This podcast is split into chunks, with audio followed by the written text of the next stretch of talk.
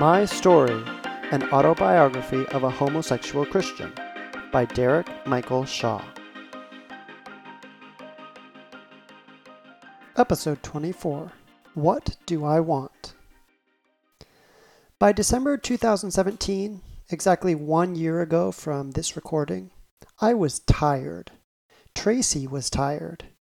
We were both at our wits' end. Neither of us had planned anything for Christmas. We didn't want to spend much money on gifts, and we had no offers from any friends or family to spend the holiday with them. I had assumed Tracy would do a few things around the house for Christmas once he finished his school term. But even after he finished on December 15th, he still couldn't relax and was very difficult to be around. I even had to cook half the meals the first week he was off from school, when he literally didn't have anything to do all day and so I just got more frustrated with him. We did have sex at least once in December. I remember it clearly because Tracy actually topped me. I was the top 90% of the time in our relationship. It was spontaneous, quick, and pretty mediocre. Around December 20th, he asked me if he could spend Christmas Eve and Christmas with Scott, since we had no plans. He had told Scott he had no plans for the holiday, and Scott had invited him over to celebrate. I actually asked if I was invited too, but Tracy confirmed that the invite was for himself only. I lost it. I yelled at Tracy, something I rarely did in our relationship. I said he was being selfish. I told him I had sacrificed and done everything needed to get him through the term and even the last two years of school, and this was the way he repaid me? I couldn't believe it. I never thought he would treat me like that.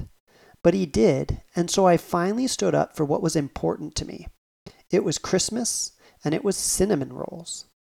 Mom had always made them growing up, and Tracy had made them every year for Christmas during our relationship. If Tracy spent Christmas with Scott, I wouldn't have any cinnamon rolls on Christmas morning. But what I was really standing up for were my needs, because I have a need for family, especially around the holidays. That Tracy didn't want to spend the holiday with me showed to me that he didn't see me as family, or at least as family he wanted to spend time with. I was completely devastated, fully disappointed in my partner. He said he saw things from my perspective a few days later, and so we agreed to spend Christmas together, although he still spent time with Scott on Christmas Eve. But by December 22nd and 23rd, we were still arguing about things our relationship, Tracy's recent choices, my string of disappointments in 2017. And so I decided to book a flight back to Montana for Christmas, where I would think about my relationship and whether I wanted to continue in it. I saw all of my family in Billings, Montana when I went back, and they all heard about my relationship problems. I did go to the Loft, the only gay bar in Billings, one time, and also met a couple of guys from Grindr. I even played Strip Super Smash Brothers with a guy, but it didn't lead to anything more than me getting naked in front of him. I thought about my relationship a lot. I didn't decide what I would do, but I did decide what I would tell Tracy when I returned. I wrote it on my phone on December 29th, 2017. What do I want? A committed, exclusive, lifelong partner. Someone who loves me, cares for me, and sacrifices for me as much as I sacrifice for them. Good sex at least once a week, shower sex at least once a month. I want a family, a group of people who care for each other and regularly check in with each other to make sure everyone is okay. This family would include my partner and my blood relatives what I don't want and why. I don't want an open relationship because it significantly increases your risk for disease as well as creates tension and jealousy in the relationship.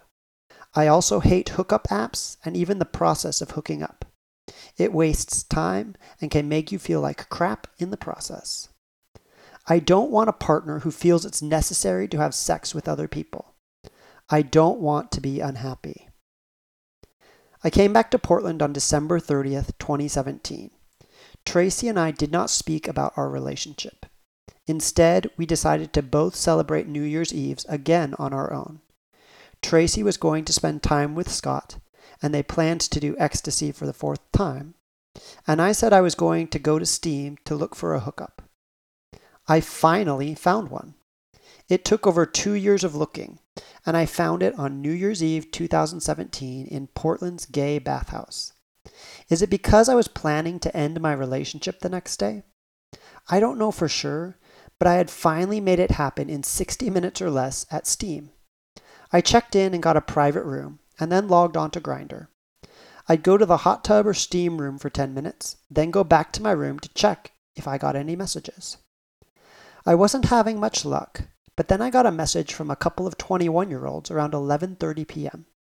They said they were about to leave, but they saw my profile and thought I was hot. I offered to bottom for them, and they came right over to the room I had rented. They were both cute and young and just wanted to fuck, like most gay men. They also told me they were opening up their relationship for the first time. I like to think of myself as a can opener. And it was actually extremely ironic because I was about to end my relationship, and one of the primary reasons was because we had opened it up. I was depressed and hurting because Tracy kept choosing Scott over me, and I used the sex to distract me from my feelings. It lasted about 30 minutes. They both used condoms and came while topping me, and then I jerked off for them. I don't remember their names, and they didn't want me to take any pictures of them before they left. I ended up jerking off two more times that night, trying to get the most out of my night and my experience. But it was actually extremely unfulfilling. Really nothing more than a random sexual encounter, albeit safely done, as I planned to end my nine year relationship.